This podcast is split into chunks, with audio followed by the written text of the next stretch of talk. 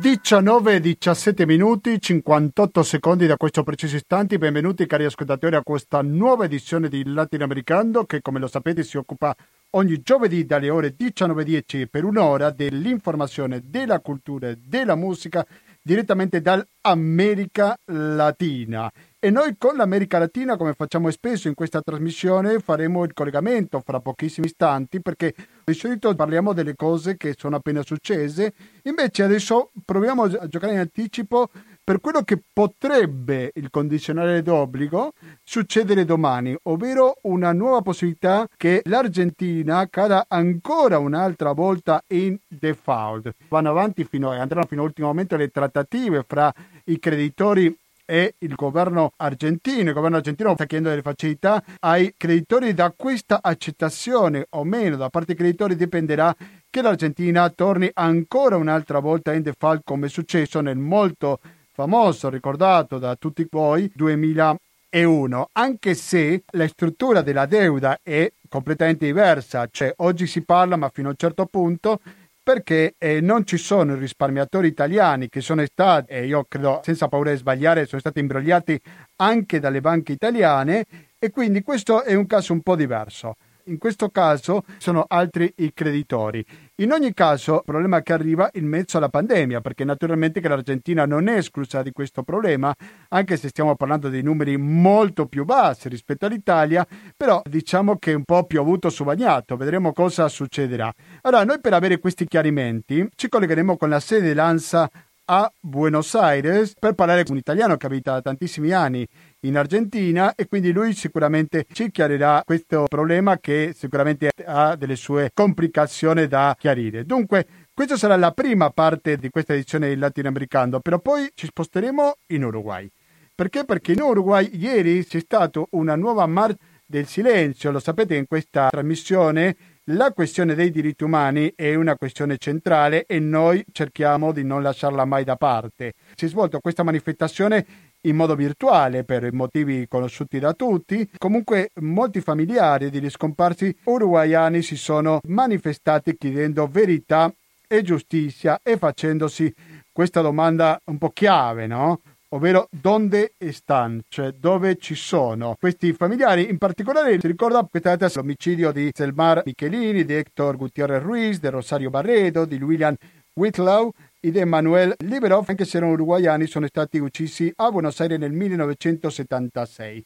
Dunque, quella di ieri è stata la marcia, la manifestazione numero 24, quindi perché la prima è stata nel 1996. E dunque parleremo con un'uruguayana che è molto attiva per la questione dei diritti umani del suo paese per capire un po' come si è svolta questa manifestazione, naturalmente del tutto particolare. 19-22 minuti, prima dicevo Argentina e Uruguay. Questo è la comparsita, lo conoscete tutti, si rapporta con il tango argentino però diciamo che è più rioplatense, quindi questo fiume così largo che unisce o che divide, secondo come si vedono le cose, l'Argentina con l'Uruguay, perché i suoi autori sono uruguayane, a dire il vero. Però sentiamo la comparsita e dopodiché eh, saremo in collegamento in diretta con Buenos Aires.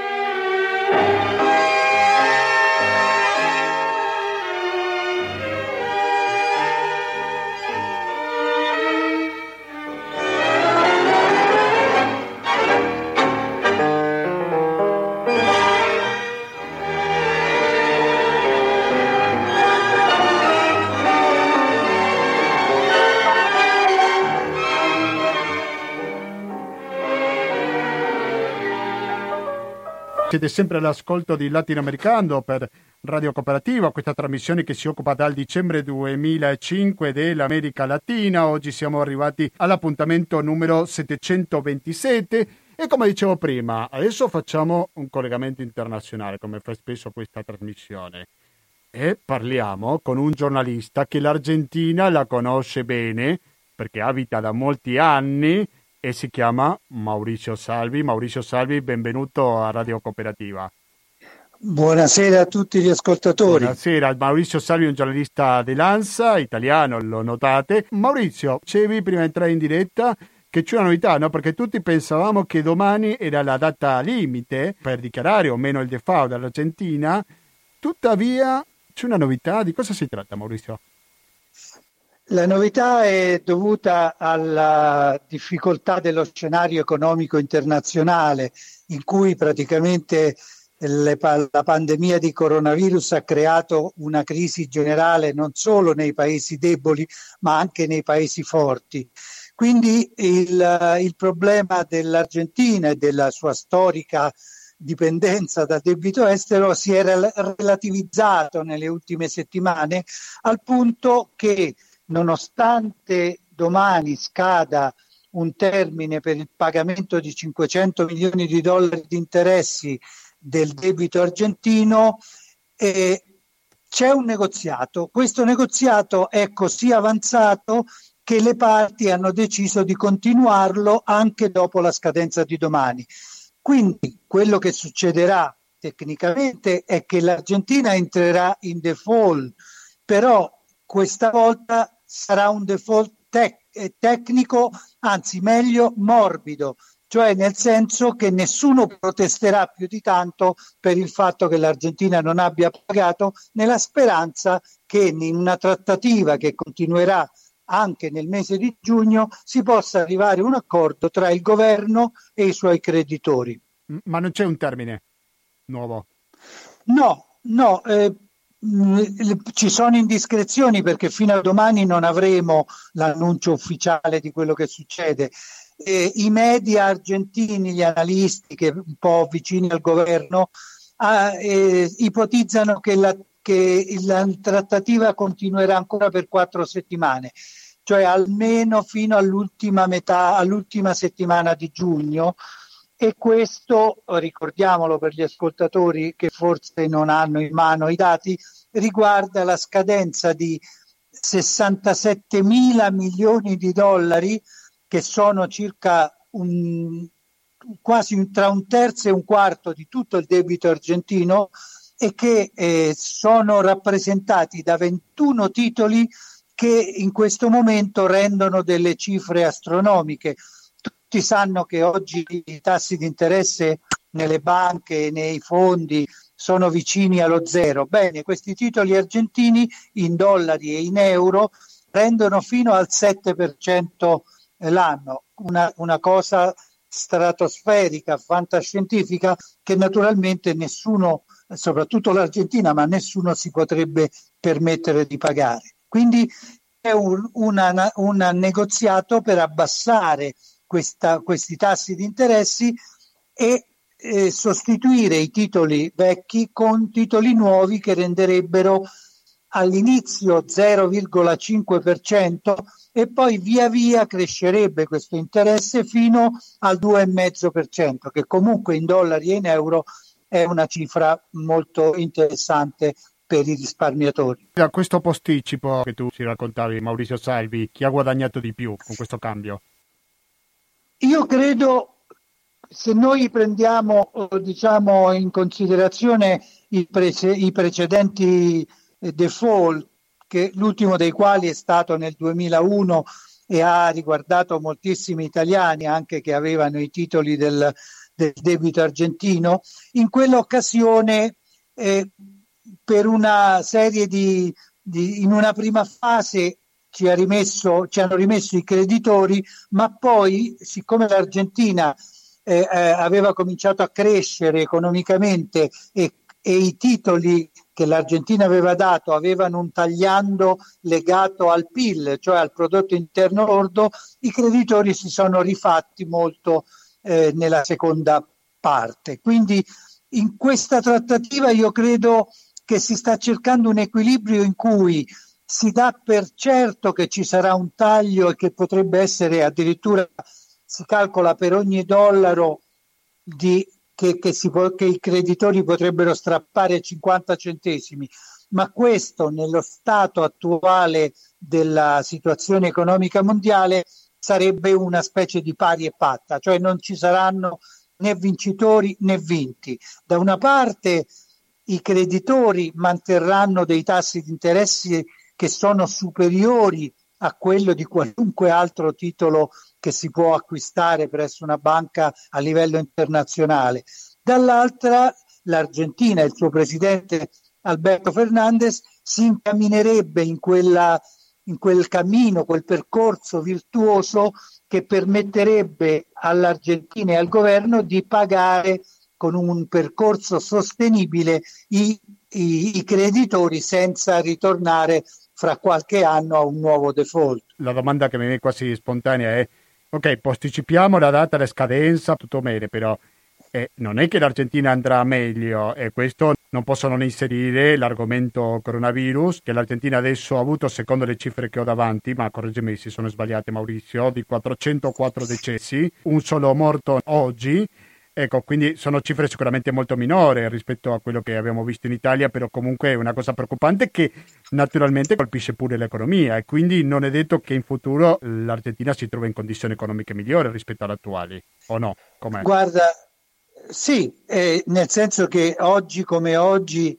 eh, le previsioni a, a breve e medio termine dell'economia, non solo argentina ma mondiale, parlano di una chiara recessione generale però il, il, l'offerta argentina e anche poi diciamo la controfferta di cui non si conoscono i termini dei fondi di, di speculativi e non che, che sono i creditori, eh, prevede un periodo di grazia che significa un periodo in cui l'Argentina non deve pagare una lira.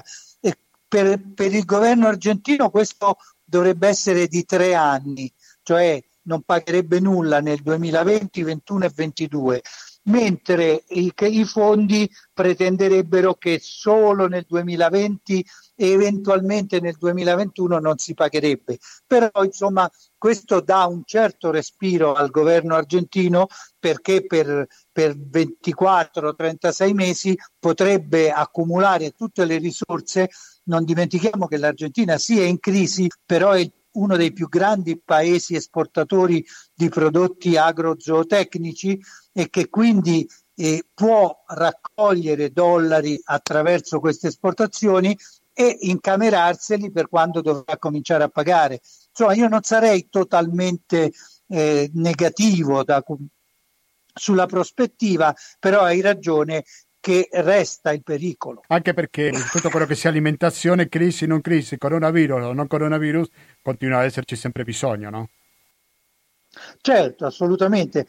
Tieni presente che il coronavirus è un problema grave perché in Argentina naturalmente le strutture sanitarie sono abbastanza, mm, diciamo, non come negli standard europei, però stiamo parlando, come tu hai detto, di 403 morti su una popolazione di 46 milioni di abitanti, quando in Italia sono stati 32.330 su una popolazione di 60 milioni. Quindi diciamo è grave la situazione, però non è gravissima. Sì, non è gravissima. E quindi la ripresa però è interessante perché la, la, la, quarantena comunque c'è stata e non è stata troppo diversa rispetto a quella c'è. italiana, nonostante la, la gravità diversa. Sì, ma io sottolineo solo nei tempi del possibile recupero. Una volta che dovesse il semaforo passare da rosso a arancione e poi a verde, forse i tempi di ripresa dell'Argentina potrebbero, per la sua caratteristica particolare dell'economia potrebbero essere più rapidi. Eh, insisto, è, in Italia è il turismo, è la piccola e media impresa, in Argentina è soprattutto un settore agrozootecnico che tira e, e quindi il commercio, cioè nel senso il consumo interno. E il governo sta facendo del tutto per finanziare, mettere in tasca della gente pesos, non dollari ma pesos, perché possano comprare i prodotti argentini. L'Argentina lavora anche con l'esportazione, c'è una recessione mondiale e quindi come affronta questa situazione l'Argentina per quanto riguarda l'esportazione, voglio dire? Sì, e, e l'Argentina esporta, non è un grande paese che esporta eh, fatturato, eh, manufatti, nel senso che e le materie prime sono il grande settore del, dell'esportazione. Per quello che riguarda invece, non so, il settore automobilistico, chimico, tutte que- queste, diciamo, l'industria di trasformazione funziona più a livello di Mercosur, cioè de- nella regione. E questo è vero che la situazione del Brasile sarebbe un altro capitolo che non possiamo aprire, ma che è anche molto, molto eh, grave in questo momento, però il, non ci sono quantitativi importanti di manufatti che, aspe- che, che, normalmente l'Argentina esporta nel mondo. Questo le statistiche lo dicono. Il, è soprattutto, sono soprattutto le materie prime e alcune cose di alta tecnologia. Però questo, il, le prospettive di questo non, non, non possiamo farle oggi perché non sappiamo quanto ancora durerà questa crisi. Eh, sicuramente. Allora, l'altro argomento che un po' l'abbiamo già toccato, però che volevo chiedere a Maurizio Salvi, giornalista dell'Anza che si trova a Buenos Aires, è la questione del coronavirus, un po' come prima dicevamo, che sta facendo quello che bisogna fare, ovvero la quarantena. C'è stata una liberalizzazione parziale di recente. Ecco, com'è la situazione attuale oggi in Argentina? La situazione è che il, l'onda della pandemia adesso è arrivata in pieno in America Latina e quindi anche in Argentina.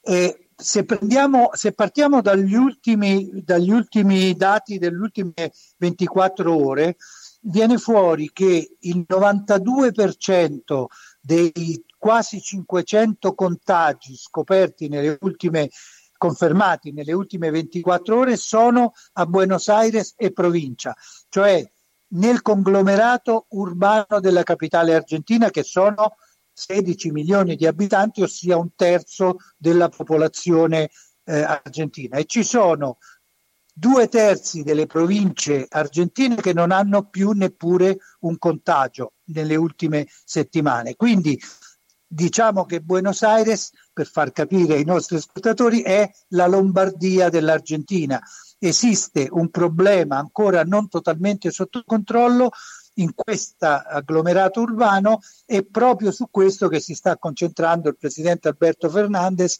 il governatore della, della provincia di Buenos Aires, Kisilov, e Larreta, il governatore di eh, Buenos Aires, che ieri si sono incontrati e stanno studiando un piano per congelare la flessibilizzazione a Buenos Aires e provincia e far sì che eh, ritorni una certa rigidità, soprattutto nei trasporti che eh, sono diciamo, il veicolo principale anche nelle uscite, nelle modalità di uscite della popolazione. Quindi per dirla in modo estremamente semplice, c'è stato il lockdown, adesso c'è stata qualche liberalizzazione, ma c'è il rischio di tornare indietro? A Buenos Aires e provincia c'è il rischio di un freno del processo di, di liberalizzazione e forse anche di qualche piccolo passo indietro. Questo perché, come abbiamo detto, stiamo parlando di, dell'unico grande focolaio di eh, coronavirus che non è ancora totalmente sotto controllo in Argentina. Allora, se parliamo di Buenos Aires, beh, c'è anche una questione naturale che è quella della densità di popolazione, come ben dicevi prima, però dentro della città ci sono settori più vulnerabili. sto pensando certo, ai geriatrici, cioè alle case di riposo, e sto pensando alle favele, no? alle cosiddette villas miseria. Cosa che succede in questi due luoghi? Prego. Hai perfettamente ragione. La, diciamo, la mobilitazione delle autorità sanitarie in questo momento è legata proprio a queste, a queste diciamo, barrios populares, come queste visas, come le chiamano appunto, come quella 31, che è la più storica della città, e nei 26 centri geriatrici più importanti dove effettivamente c'è stata una trascuratezza, trascuratezza che che non è solo di Buenos Aires, ma che è stata un po' la natura di, di quasi tutti i geriatrici del mondo, dove eh, si stanno approfondendo tutte le misure di prevenzione dove stanno arrivando materiali sanitari eh, in, eh, e eh, prodotti diciamo, di prevenzione e cura che finora non erano stati distribuiti. il focolaio è ne, nelle zone povere dove la gente è naturalmente ha, meno, ha più difficoltà a eh, praticare il distanziamento sociale perché spesso in una casa di due o tre stanze vivono dieci persone, quindi è impossibile pensare a queste misure. E per questo comunque queste eh, questi, questi quartieri popolari verranno in un certo senso controllati in entrata e in uscita e quindi si cercherà di fare in modo che questa immunità di gregge, come si dice in termine convenzionale, cioè che ci sia una possibilità che tutti si contagino però sotto controllo, possa, possa rendere la popolazione immune. E quindi risolvere il problema. Diverso è il discorso per i geriatrici dove invece bisog- c'è bisogno di un'attenzione quotidiana per le persone eh, più eh, anziane. Come accettano gli argentini o i portegni, colui che abita a Buenos Aires, come reagisce a queste misure lockdown? Cioè viene accettato, l'accettano malvolentieri, la violano spesso? Ecco, che reazione hanno? Diciamo che eh, se si prendono le statistiche e i sondaggi eh, di approvazione, il presidente Alberto Fernandez in questo momento gode di un 60-70% di approvazione da parte della popolazione. Non si registrano eh, manifestazioni di dissenso, di scontento, l'uniche nei giorni scorsi sono state quando c'è stato un provvedimento per, per mettere agli arresti domiciliari un qualche centinaio di, di, detenuti e questa è una cosa che anche in Italia ha sollevato problemi, ma dopo che è rientrata questa misura al momento la gente, io vado per le strade della città e la gente porta le mascherine religiosamente, certo c'è malessere, però c'è anche consapevolezza perché go- si vede anche che il governo sta utilizzando le sue risorse e anche di più delle sue risorse, cioè battendo moneta per eh, permettere a chi non sta lavorando di ottenere dei bonus, dei finanziamenti, dei tassi di credito a fondo eh, agevolato e il rinvio di quasi tutte le tasse da pagare. Quindi vuol dire che questa quarantena ha favorito il consenso popolare Alberto Fernandez perché tu mi stai parlando di una cifra molto alta, quindi se parliamo di una popolarità che supera il 60%, non so quanto era prima dell'inizio della pandemia. No? Era intorno al 52-53%, quindi è cresciuta. quindi è cresciuta e lo si vede anche da una diciamo da, dal fatto che la, il governo della, della città è in mano a un governatore dell'opposizione che però in questo momento sta collaborando quotidianamente col governo nazionale. Quindi diciamo che si è trovato all'interno della dialettica governo-opposizione una certa uh, sintonia che evidentemente poi alla fine gioca a favore del, del governo nazionale, quindi del presidente Fernandez, ma anche del governatore della città di Buenos Aires, che pur essendo opposizione ambisce ad essere il prossimo candidato presidenziale per le elezioni che verranno fra tre anni. Li fa bene perché se questo implica un atto responsabile va bene così. Maurizio Salvi, giornalista di Lanza, in collegamento in diretta con Buenos Aires, grazie, grazie infinite per questa disponibilità con Latinoamericano e buon lavoro naturalmente. Grazie a tutti voi per avermi ascoltato. No, grazie, andiamo avanti con un altro classico del tango che sicuramente conoscete, come lo è il cioclo. Non l'ho detto prima, però i tanghi che sentiamo sono quelli di Aníbal Troilo e non è stata una scelta casuale perché l'altro ieri si è compiuto un nuovo anniversario della sua morte perché lui è comparso nel 1975, quindi 35 anni, no 45 anni della sua scomparsa.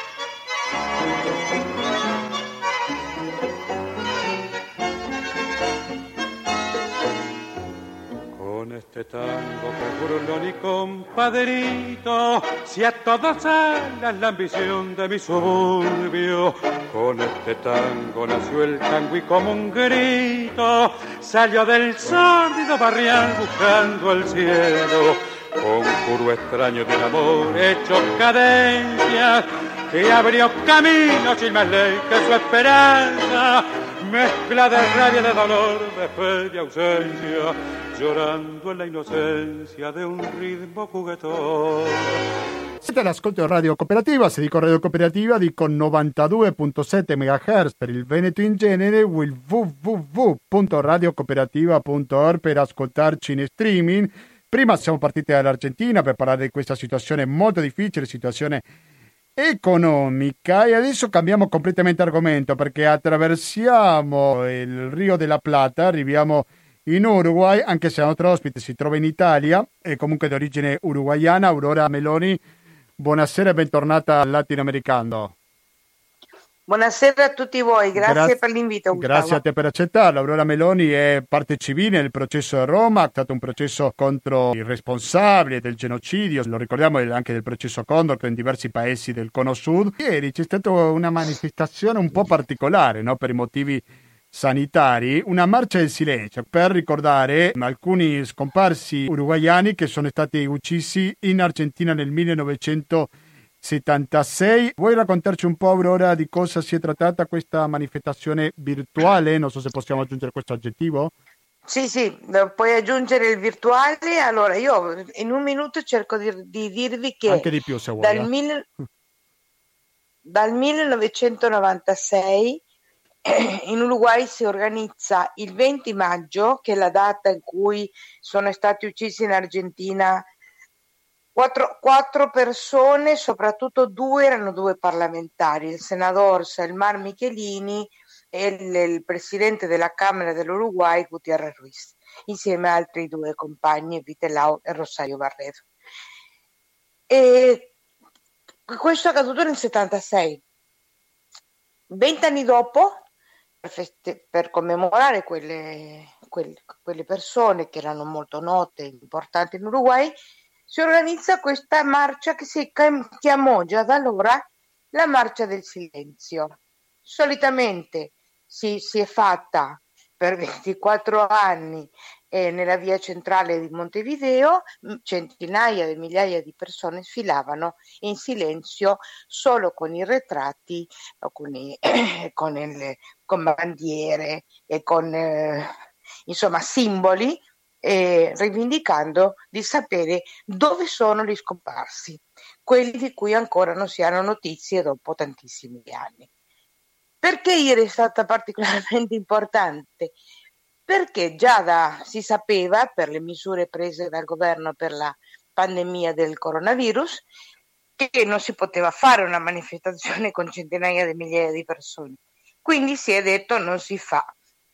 Allora, gli organizzatori, che sono eh, sicuramente madres e familiari di quelli scomparsi, ma anche le associazioni di diritti umani, il movimento sindacale e parlamentari, politici. Voglio ricordare che purtroppo il 19 aprile abbiamo perso un protagonista di questa organizzazione, non per il coronavirus, ma per un incidente domestico che era il deputato Felipe Michelini, che si è occupato, era figlio di Selmar Michelini, si è occupato sempre dei diritti umani.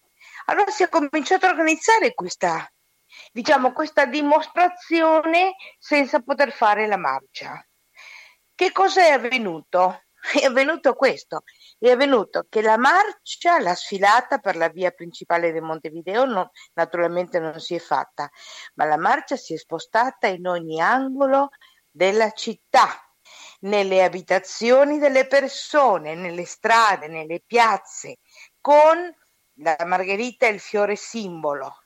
Hanno piantato margherite, in, eh, tenete conto che lì siamo in autunno, no? si sta andando verso l'inverno, però è una giornata di sole splendida e nelle piazze, negli angoli, eh, a bordo delle strade e poi si sono fatti anche le mascherine con il simbolo dei familiares e madri dei desaparecidos.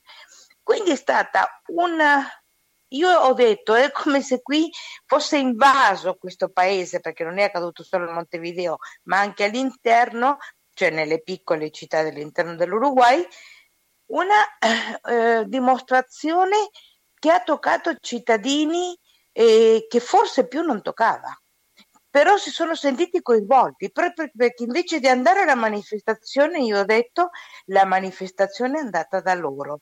E questa volta e finisco e questa volta abbiamo partecipato anche quelli che viviamo all'estero perché abbiamo potuto inviare con l'informatica e con i mezzi tecnologici di oggi anche un video che si è fatto che ha coinvolto 350 uruguayani di origine come me che vivono in 27 paesi del mondo e che ciascuno ha mandato una, una propria foto con davanti la foto di un, di un desaparecido. Questo video ha colpito in modo eh, molto forte perché era, cioè, c'eravamo tutti a dire la verità. Questo è successo ieri. Bella questa iniziativa, sicuramente avete, nonostante la pandemia, il confinamento, però credo che è un dato molto positivo, no? che potete partecipare anche voi dall'estero, no? Sì, sì, sì, molto, molto, molto interessante.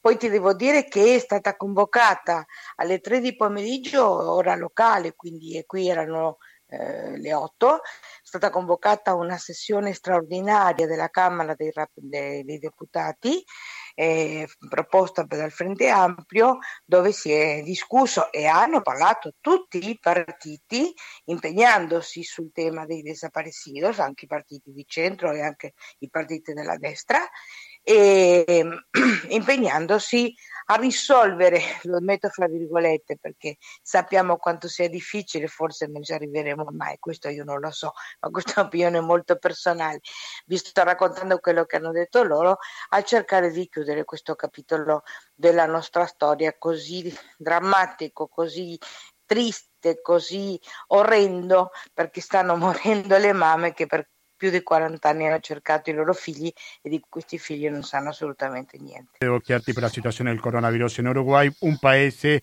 che ha soltanto 20 decessi, però non è stata una misura di confinamento come si è visto nella sua vicina Argentina, giusto? Allora, io quello che eh, qui sì, eh, cioè io non sono più tornata, io vado tutti gli anni, ma non, sono, non ho potuto andare a trovare mia mamma, io abito a Milano e vi racconto quello che so. Eh, io, credo che la, io credo che sia stato il frutto eh, si sono presi delle misure non così rigide come quelle prese, prese in Italia. Tieni conto che però stiamo entrando ora nell'inverno e il picco lo aspettano a luglio, eh, quindi eh. Speriamo, che vada, speria, eh, sper, eh, speriamo che vada così. Però a dirti la verità, e faccio una rivendicazione di 15 anni di governo del Frente Ampio, ma io sono una donna della sinistra, quindi lo devo fare, e che lì la sanità pubblica in questi 15 anni è stata molto rafforzata, molto ampliata, molto attrezzata. E veramente eh, abbiamo visto il risultato di una sanità che ha potuto accogliere immediatamente appena il virus, i primi casi sono arrivati, in modo positivo, diciamo così, eh, quelli che venivano contagiati. I numeri sono molto bassi, è vero, essendo vicini dal, al Brasile eh, devo dire che è un successo perché il Brasile è una bomba ad orologeria. Brasile, e, stiamo parlando di 19.148 decessi. Prego, sì, no, Brasile sì, sono cifre sì, che, di, che sì, che dicono, guarda, spaventano, esatto, però sono cifre ufficiali quelle che vediamo noi. Io ho un'amica che ha perso la mamma per il coronavirus in questo ultimo periodo e mi dice che le, le cifre vere noi non le sappiamo ancora, quelle del Brasile. Sono molto più alte, sì. Immagina, sono molto più alte, sì. esatto, sono sì. molto più alte. Rispetto all'Argentina posso dire poco perché a dire la verità de- dopo che sono tornata io non ho potuto più scendere, quindi certo. ho degli amici, ma so, so, quanto sai tu. Tu che hai particolarmente a cuore la questione dei diritti umani, io vorrei tornare a questo argomento perché cosa è successo di recente quando è stato il cambio di governo? Tu l'hai detto prima, c'era il Frente Ampio, c'era Tabaré Vázquez, è stato l'ultimo presidente, attualmente mm. Luis Alberto Lacalle Pou, che possiamo chiamarle... Alberto no, Alberto, eh, Alberto, no, Alberto era il papà. Ah, okay. Lui si chiama Luis Lacage Pou, Luis il padre era... Senza Alberto, sì. ok, perfetto. Il presidente che possiamo considerare il centrodestra. Cosa succede con la politica e i diritti umani? Quanto è cambiato, se è cambiato qualcosa negli ultimi mesi nella politica dei diritti umani e degli scomparsi in Uruguay? Allora, guarda, io ti dico questo. Prima di tutto il governo che si è costituito, eh, si è costituito con, la, con il consenso, l'appoggio, i voti di cinque partiti cioè sono cinque partiti che fanno parte di una coalizione che governa l'Uruguay oggi.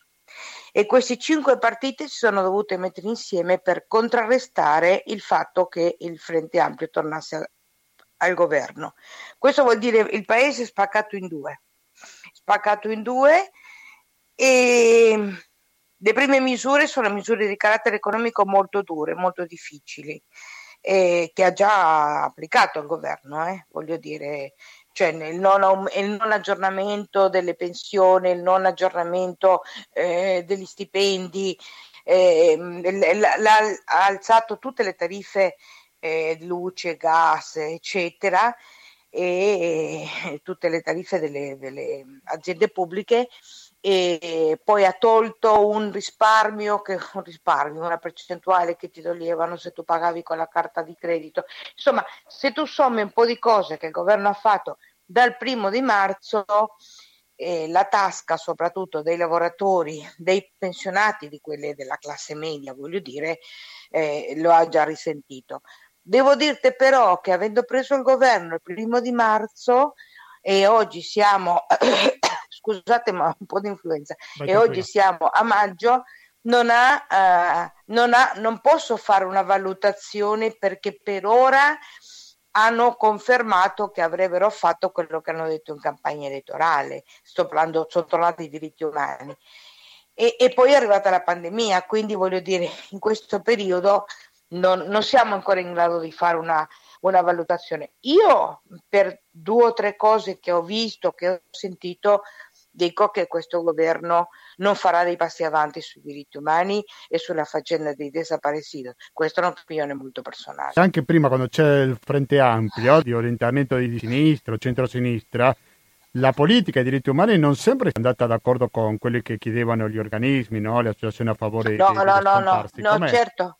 No, no, hai ragione, hai ragione. Prego. Hai ragione. Anche quando, quando, c'era il molto conosciuto da tutti Pepe Mujica, no? Ecco, perché non ci racconti un po' questo? Allora, io, io, vi do una mia valutazione, ovviamente. In, in 15 anni di governo del Frente Ampio si è fatto.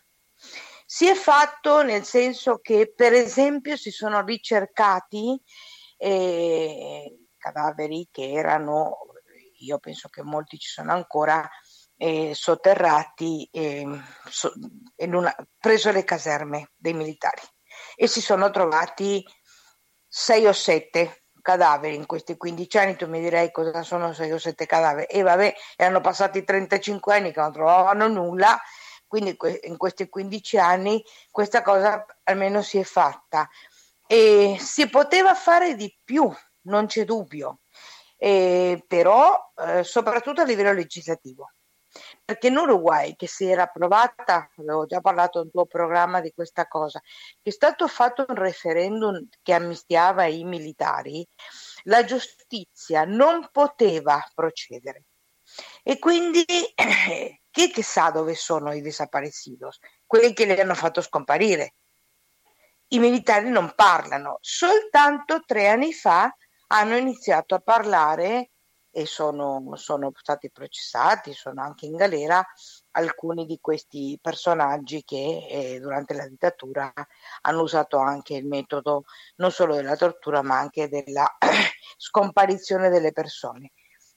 C'è molto da dire di quello che non ha fatto il Frente Ampio. Non è stato un governo eh, che io ti dico ha esaudito il desiderio di chi lo ha votato al 100% però qualche cosa si è fatta, una commissione per i diritti umani presso la Presidenza della Repubblica si è fatta e si sono aperti gli archivi, cosa che ha permesso anche al processo di Roma, che non è finito perché aspettiamo la Cassazione, ma anche in Corte di Appello con le nuove prove in base agli archivi aperti in Uruguay, abbiamo potuto arrivare alla condanna all'ergastolo di tutti. Guarda, Aurora, mi hai, Quindi, anticipa- un... mi hai anticipato un po' l'altra domanda che volevo farti eh, a proposito ah, del processo a Roma.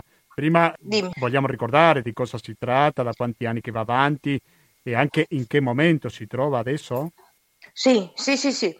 Allora, il, il procedimento, che non era un processo all'inizio, era un procedimento giudiziario, è stato aperto nel 1999 da me e da altre donne che avevano appunto figli scomparsi, mariti o fratelli scomparsi. Eravamo in cinque donne dell'Uruguay, una dell'Argentina, poi l'Argentina non ha voluto continuare in questo procedimento perché hanno fatto il processo Condor nel proprio paese e poi si sono sommati boliviani e peruviani, e, vabbè, insomma, e nel corso dello sviluppo di quel procedimento siamo arrivati a un punto, dopo tre anni di aver iniziato il procedimento, che il PM, che era il dottor Capaldo, ha deciso che questo non era un processo per eh, i cinque casi o sette che si erano presentati, che lui aveva fatto un processo al piano Condor che ha coinvolto tanti paesi dell'America Latina. È nata così, è durato tantissimo perché eh, trovare le prove per un, fisca- per un PM italiano eh, a 15.000 km di distanza, con governi che non sempre hanno facilitato tutto, è costato un grandissimo sforzo. Siamo arrivati nel 2017 alla prima sentenza che era la Corte di Assisi di Roma il 27 di gennaio. La prima sentenza ha condannato all'ergastolo chi comandava, cioè il vertice che rimane perché molti sono morti di quei paesi, ma aveva assolto quelli, diciamo, l'ufficialità, quelli che venivano dopo. Siamo andati in appello e luglio, l'8 luglio dell'anno scorso e adesso farà un anno, la Corte d'Appello ci ha dato ragione e ha condannato tutti all'ergastolo. Quindi tu lo sai che poi noi adesso dobbiamo andare in Cassazione, vabbè, interrotto tutto per la pandemia, lì nella sede di Cassazione possono fare ancora ricorso su alcune procedure che possono giudicare i condannati che non sono giuste e aspettiamo la, la Cassazione che ci darà la sentenza definitiva di questo processo. Quando ci potrebbero essere delle novità? Ah, guarda, io ti dico la verità, hanno aperto in questi giorni i tribunali, in generale voglio dire, eh, perché hanno funzionato per casi estremi. Al punto che siamo, ho parlato con un po' di avvocati, stiamo arrivando anche all'estate, noi pensiamo che potremmo arrivare da ottobre in poi entro la fine dell'anno se ci va bene. Beh, sicuramente ci risentiremo per quel periodo perché sai che questa trasmissione Aurora interessa so. molto, segue sempre da vicino tutto quello che riguarda la dittatura militare, tutto quello che riguarda i diritti umani, sia nel passato ma anche nell'attualità perché ahimè ci sono degli aggiornamenti da fare. Sì, quindi sì, io ti ringrazio sì. molto Aurora, ti auguro un grosso in bocca al lupo per quando uscirà questa pandemia per andare avanti con questa ti lotta a sapere... favore della memoria. Ok, lo commenteremo appena avremo una, una, risoluzione definitiva della Cassazione italiana. Benissimo. Grazie per l'invito, no, buona trasmissione e buona serata a tutti. Era Aurora Meloni, di origine uruguayana, che abita attualmente a Milano. E dopo salutare Aurora, devo salutare anche voi, cari ascoltatori, perché già sono le 20 e 8, quasi 9 minuti. Sentiamo come si la chiusura, lo sapete, ad Andrea Calamaro con il suo Studio Siempre.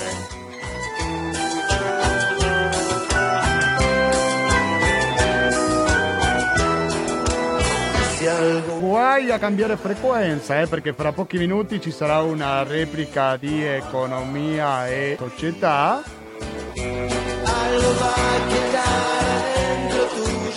E dopo dalle ore 22 fino alla mezzanotte messa, attenzione perché ci sarà una nuova edizione di Stasera si balla, che oggi non ci sarà Renzo, però comunque la buona compagnia è garantita con la voce di Thomas.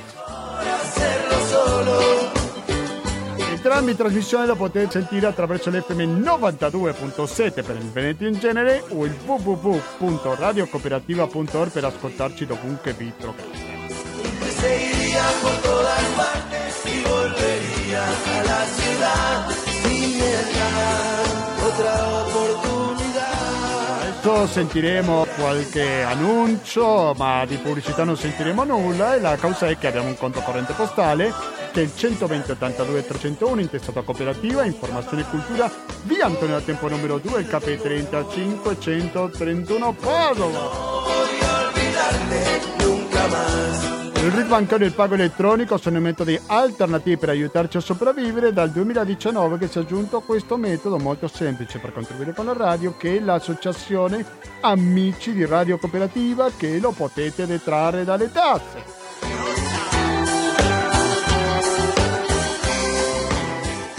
Spero che non vi siete accorti però, questa trasmissione l'ho fatta con una mascherina sempre per proteggere al conduttore che verrà dopo di me. Mi raccomando, la mascherina dobbiamo continuare ad utilizzarla eh, perché la situazione è migliorata ma il problema ancora esiste. latinoamericando.gmail.com mettete mi piace alla pagina Facebook di Latinoamericando. Quindi basta, da Gustavo Claros, grazie e alla prossima. nunca más. Porque yo no te